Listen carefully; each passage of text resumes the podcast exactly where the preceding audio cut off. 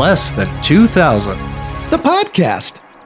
Happy Thanksgiving, everybody. Thanks for listening to us this year. We really appreciate it. This is the last episode of 2020. Thank God this awful year is almost over. Chad, the only thing good about this year, really, was the fact that we did this podcast. And I mean, thank God we did. Uh, you know, we always talked about doing this, but thank God we did when we did because honestly, people are stuck at home. And the 80s and the 90s were so amazing. Why wouldn't you want to go back to a time when you weren't trapped in your house during a pandemic with all of the crap going on?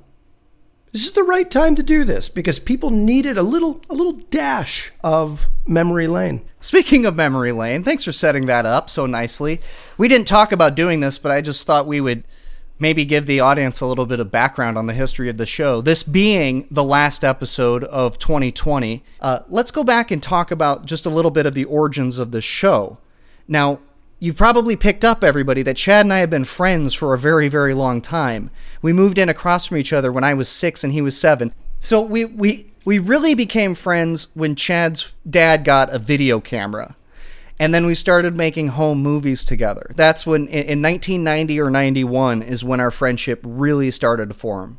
I believe it was ni- uh, ni- summer of 91 is when we shot our first big thing. July together. 4th. Yes. July 4th, 90, 91.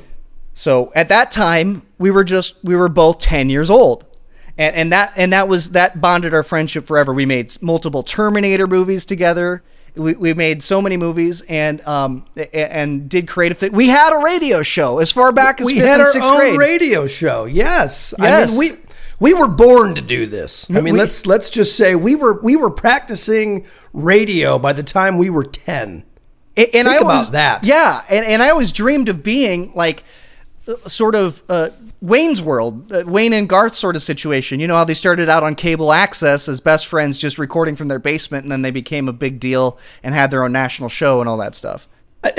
Was it just because the movie Wayne's World was so awesome because it came out when we were young and so we really really liked it because looking back on on the Wayne's World sketches and on the movie they were like in their basement doing crap. I, I Yeah. mean, it was not really that good. I mean, it's like that's like aspiring to a lower common denominator. You realize that making a podcast is the equivalent of cable access in Oh no, yeah, no, no, we're, we're we're doing it. I was talking crap on it, like like as if we are not in our houses. Yeah.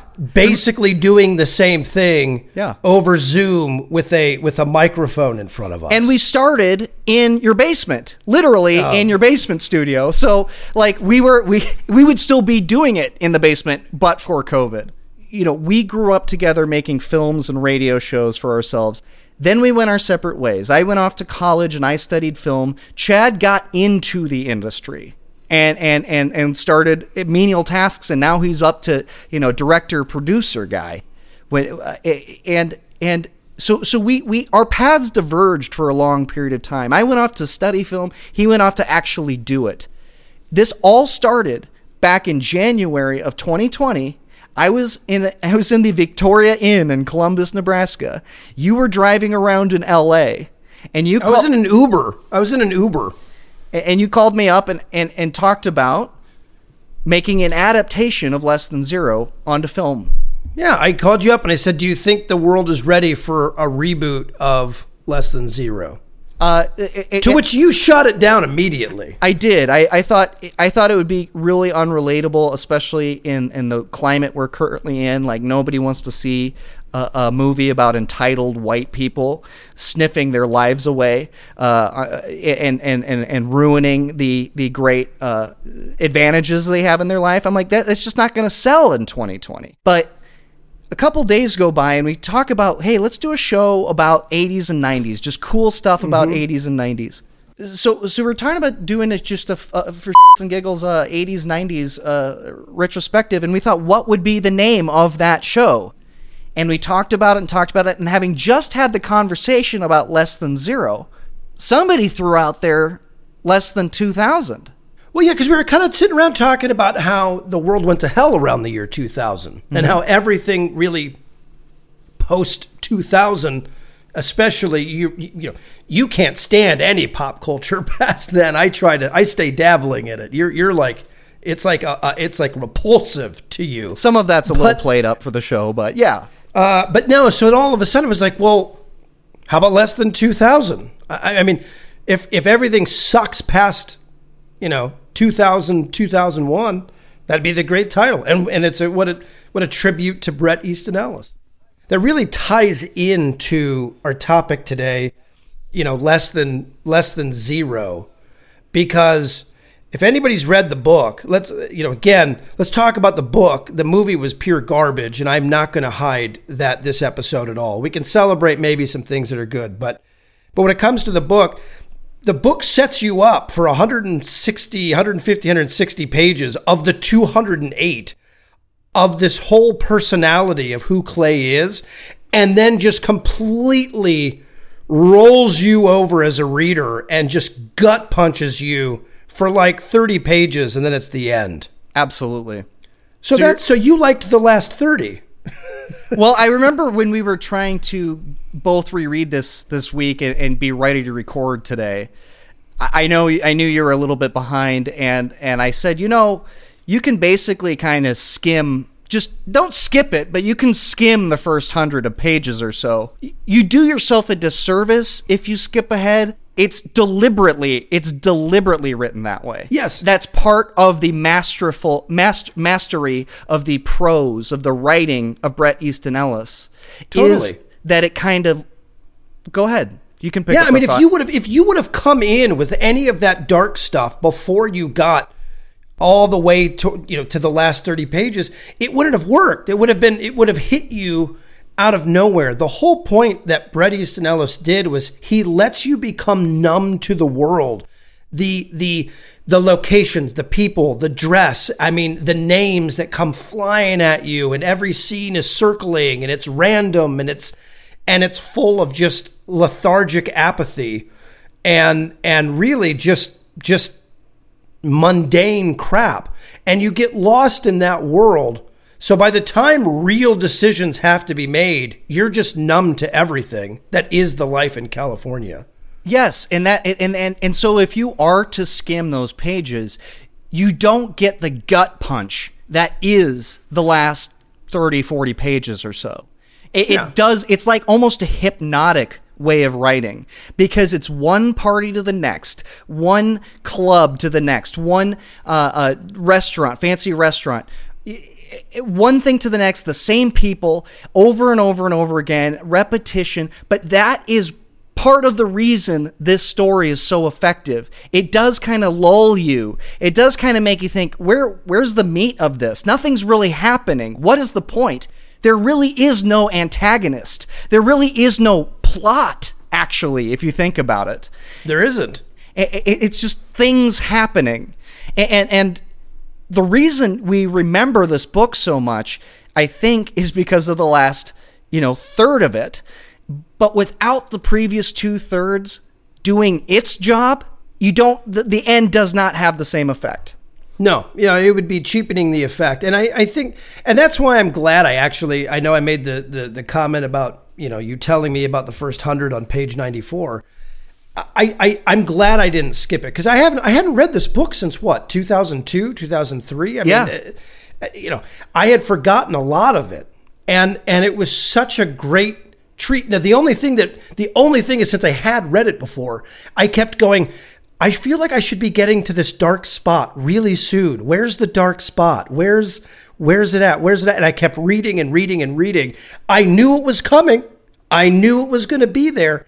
But I by page 70, 80, I kept going, God, I feel like this is going to be coming up soon. And it didn't, which took me deeper and deeper and deeper into that mundane nothingness of disappearing here mm-hmm. of this book. And so it, it actually had the same effect because now that I'm a little older, you know, in 22, I mean, you know, we grew up with reservoir dogs and stuff where you're getting ears cut off and gasoline doused on them. And, and so reading this at 22 had less of an effect. Reading it now, I was sick to my stomach and almost had to put it down for a minute. Right. I mean, it was disturbing AF, but I'm glad I went back through it. It's interesting. As I was reading it, I was hating it. As I was rereading it, I was hating it because nothing happens. And and I am thinking to myself, God, you know, Bret might be overrated. Like what this was so it was very big in 1985 when it came out because it was different. It was the shocking moments in this book wasn't something that most people wrote about at the time. So it was particularly shocking, I'm sure, if you were reading it in the 80s. But going through it this time, and because I've changed so much in the last 18 years, and because the world has changed so much, particularly in the last five years or so, I had no time and no interest in these characters or this world. And I was I was actively disliking the book. And then when it got to the crazy, I was pissed off. I was like, you know what? F- Bret Easton Ellis. You know what? F- Clay. Screw all these characters. I, I cannot relate. And that was like the most horrific stuff that I, I like screw Bret for even thinking about this uh, horrible scene, let alone committing it to a page. Well, and, and, which which scene? There's like four, four or five of them right in a row. Bam, bam, bam, yeah. bam, bam. Yeah, I, I, I guess I'm talking about the, the first one that really that really had impact on me.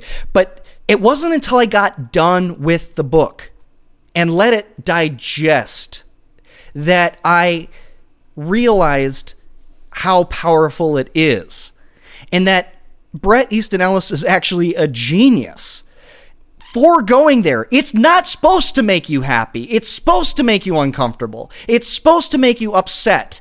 It's and and what what the the thing about what upsets me is because like you've heard so much this season, I like happy stuff.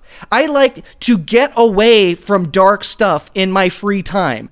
I don't want to be in this dark place all the time. I like kittens and puppies and bunnies and rainbows. I like that happy stuff. And, and I want I want the darkness to be overcome somehow. And and this book totally doesn't do that. Doesn't even try. That's not the point. There is no hero to this book. None whatsoever. The main character is a piece of He's got a little bit of a conscience, but not enough to make him do anything about the horrific things about him. And, well, and, and, nothing gets, quote, solved. It's just, here's the 80s, here's LA in the 80s, and it sucks.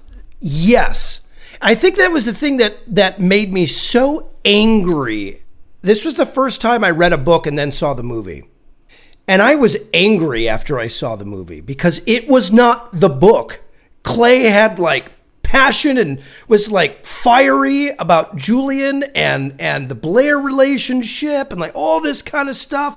I, I recently read a line where uh, uh, uh, the director of the movie or, or, somebody that was working on the movie actually said they're quite certain that that one line from the book ended up in the That's movie right. less than 2000. That's right. See, I just said it. Mm-hmm. I called it less than 2000. Yep. Less than zero.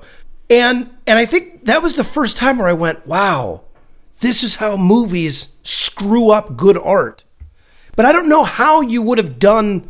I mean, it'd be easier to do now because everything is just so anti-hero based and all that kind of stuff that we talking about that it'd be easier to make this movie now than it would have been in 85 because studios were like what do we buy?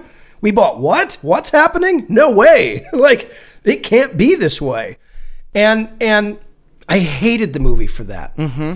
and i remember just going the whole point of this book is doing nothing can be just as detrimental to your life and to others. Think about that. He never chooses to say, hey, don't do that. Hey, this isn't right. Any yeah. of that kind of Call stuff. Call the police. Call the police. He just lets all of this completely up happen because he's just numb to everything. But that's what you have when you're doing coke every day, mm-hmm. when you don't have to worry about money, mm-hmm. when you have everything handed to you and you're living and going to parties in Beverly Hills and and and living in that lifestyle. And and that's that's not even LA today. like LA today is totally different than it was back in the 80s we we both love Bret Easton Ellis, and, and, I remember he was special. I think for you, if I'm not overstating this, by really he was the writer that really got you into reading. I think uh, on, yeah, on a hardcore absolutely. level because Oh, you I loved. mean, I, I yeah, I mean, I read a bunch growing up, but it was always like you know the standard stuff. You know, I would read Michael Crichton or just the the, the, the big stuff. He was the first artist. Like, wow, you mean you can you can write stuff that's not a movie that actually has up in it that opens your mind into like. I don't. I probably never put anything up my nose because of Bret Easton Ellis, you know, like. But that, and I was afraid I was going to have a heart attack. Bret Easton Ellis started writing this when he was in high school. The, Mm-hmm. the first draft took him eight weeks, but he actually worked on the on the book for over two years. But it was published when he was 21 and in college. Yep. Imagine that. That's an. I mean that that just that rarely that never happens. I mean that, that's not a rare thing. That never happens. He, he the, name of the book came from an Elvis Costello song. I didn't ever know that until I researched it for this show. So so you our show is actually based off Elvis Elvis Costello. He formed he was part of what was called the, the literary brat pack. And you mentioned, you know, his writing style of short sentence, short sentence, long rambling. It's very naturalistic, very widely known as a minimalist writer.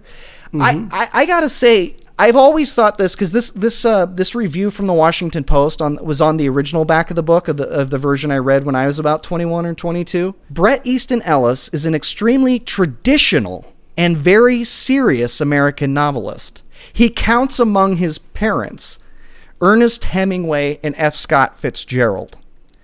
Now, Chad, you know I'm pretty well read, right? I mean, I, I I've Sure. I've read a lot of literature. I've read the classics. I have certainly read F. Scott Fitzgerald and, and basically Hemingway, everything Hemingway's ever done. I I disagree with the assessment that he's a quote extremely traditional and serious novelist. Serious maybe, but traditional? Absolutely not. He throws There traditions and conventions out the window. Yeah, there was nothing traditional about this. I mean, it was not okay to do run-on sentences in books And paragraphs. even though that's how we think. and paragraphs that are like a fifth of a page and and- Yeah. or, or, or i mean a chapter that's like one paragraph and a fifth of the page and, and Yeah. just one thing to the next so so i never really understood or agreed with that quote i will say he is a masterful writer even he, he makes the easy stuff he, he does write in such a way that it says well i could do that it's just guy some some guy talking about I did coke this, I did that. But again, it's beyond the actual structure of a sentence or a paragraph in Bret's uh, world. Totally. He is setting you up beat by beat for the amazing impact that he delivers at the end. Absolutely, hundred percent. And that's the thing. There's so many people that that that that you're right would read this book and then go, okay, I I could do that. The problem is they're writing their stuff's very surface. The reason why this works is because he is yes. I'm going to say ninja-ing your brain. There I you mean, go. he's just he's just like reeling you in for 150, 160 pages and then bam. I mean, lays the cards out. and less than zero is awful. You know, you and I have talked uh, about how horrific and disturbing a handful of scenes are, and and they are. They're horrible. I'll tell you what. On Friday, I was so deeply disturbed by the first horrific. There's a snuff film uh, described in towards the end of the book, and it's so detailed and disturbing that I. And then I read an article about uh, just the most horrific true story of somebody that was put to death and what crimes they committed. I was so disturbed on Friday morning that I literally had to stop and call someone over lunch because I'm like, I cannot focus. And I know Bret Easton Ellis, like, uh, you know, that, that wasn't real. But the thing is, it is real. He's describing stuff that really happens. And the whole world looks the other way. We are all like Clay. Clay, he sits there and watches these things, as you said, but doesn't do anything about them. S- Sometimes he's indifferent. Sometimes he's just like indifferent or apathetic and doesn't care. But more often than not, he does feel bad. He he knows it's wrong, but he doesn't do anything about it. There's times when he's like, "I'm going to throw up." There's times like he even expresses dude, I don't know. I think that's kind of wrong what you're doing there. One time, I think, in the whole book. One one time in the whole book. But but he you, but you know from his internal thoughts that he doesn't agree with these things, but he doesn't do anything about it. He has got no uh, chutzpah to stand up to his friends. Uh, if you can even call them friends, he hates these people. You know, but I, and I think you just nailed something that I think is so important, and and this is oftentimes where art gets misunderstood. People reading this and and and you know, you know, groups were like, "Oh, that's just shocking," and it was for shock value, and it's not real, and it's bull. Think about all the things in your life that you had a moment mm-hmm. when you could have helped somebody out, seen something going down that maybe wasn't good, somebody doing something to a homeless person, people saying rude things to people. I, I mean, I don't want to go as dark as what Bret Easton Ellis is doing. But just think about your daily life. How many times you've had a, a choice, a chance to make something better, and you don't do it. And this book, like you just said, we are all like clay. Mm-hmm. There are so many things we turn a blind eye to. Some of it is shockingly horrific, you know, that you know this stuff's going on. You know human trafficking is going on. You know these things exist but very few people do anything about it. You know, you're not part of it. You're not. You're not. You're not doing it. You're not a part of it. So you claim to not be a part of the problem. But and yeah. Th- that's what he says. Absolutely. I I was excited to talk about this. Like I've got like basically a book report uh, uh that that I could do. I have I have highlights and notes in it and and stuff like that. But I just wanted to run through a, a couple of the major themes uh, to this book. First of all, I, I the brilliant first line of the book. People are afraid to merge on the freeways in Los Angeles. Mm-hmm. That line is repeated later in the chapter and has become a, a, darling line in, in people uh, who are fans of this book. What the, the deeper meaning of that? People are afraid to merge. People are afraid to come together, mm-hmm. to to to connect, that that line isn't really about freeways. That line is about people are afraid to connect in Los Angeles and all over the world. Then there's the reoccurring bit about disappear here. And I kind of think, feel, feel that disappear here. Eh, there's a billboard that he keeps seeing and thinking about that says disappear yep. here. I always kind of thought, I think my earlier conception of that was like, get away was like disappear from here basically. Like go go back home you know get out of LA but now I think it's more like a in LA you disappear. You become a mm-hmm. non-entity. You're you're you're a nothing. I think that's more accurate. We've gone at length about I mean the main theme I think is apathy and nihilism. Like people just don't care about anything. They'll talk mm-hmm. about an abortion.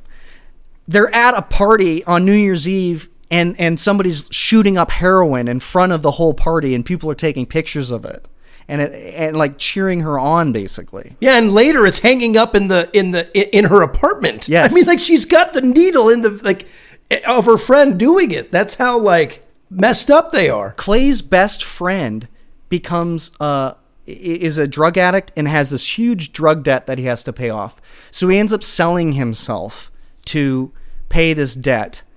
And Clay not only shows really no uh, emotional effect. He tries to give him money. He tries to help him out of the jam.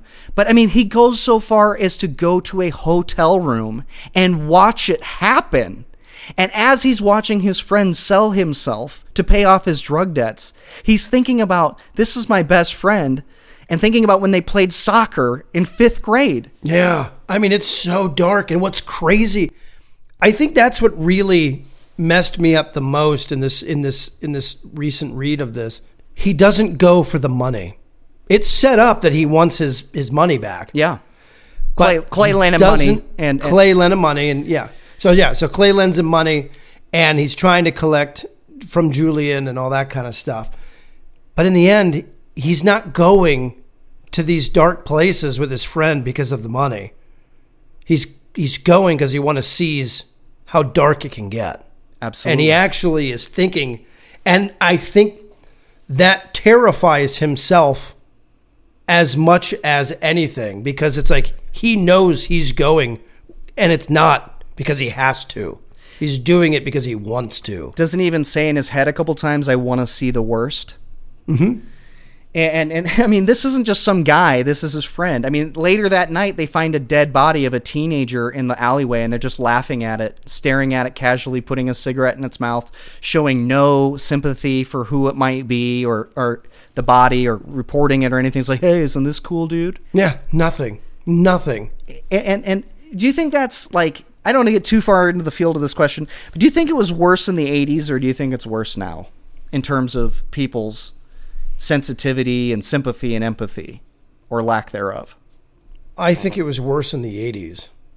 And I think the reason why is because even though technology can divide as much as it does bring together, it just seems to me that we're more aware of what's going on in the world and and I I don't think it's possible to completely remove all feeling from that. We're a much more connected society today. We it, the world seems a little bit more up today. Like things are, you know, you, you see all this stuff, but it's because we're more connected. I think the more connected we are and the more world we, we are, I think the more aware we become. Good point. I don't know if that's true. Let me take the devil's advocate uh, position on that we're more connected now on a superficial level. The more we're connected by our technology, the more we are afraid to merge.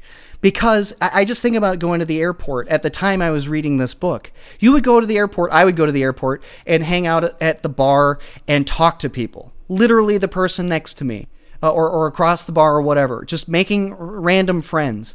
Now you go to that same bar and you're both on your phones. You're both on your tablets. You're, you literally pay no attention to the person next to you. You pay no attention to the person sitting next to you on the plane, other than maybe saying hi. You're not having a two-hour conversation or whatever. So on, on we are more connected, but I think on a superficial level.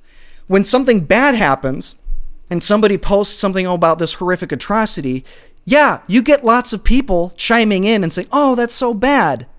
But it's just that's it. I mean, it's just like a thumbs up or a thumbs down or a like or or or, or just sharing a oh I'm sorry.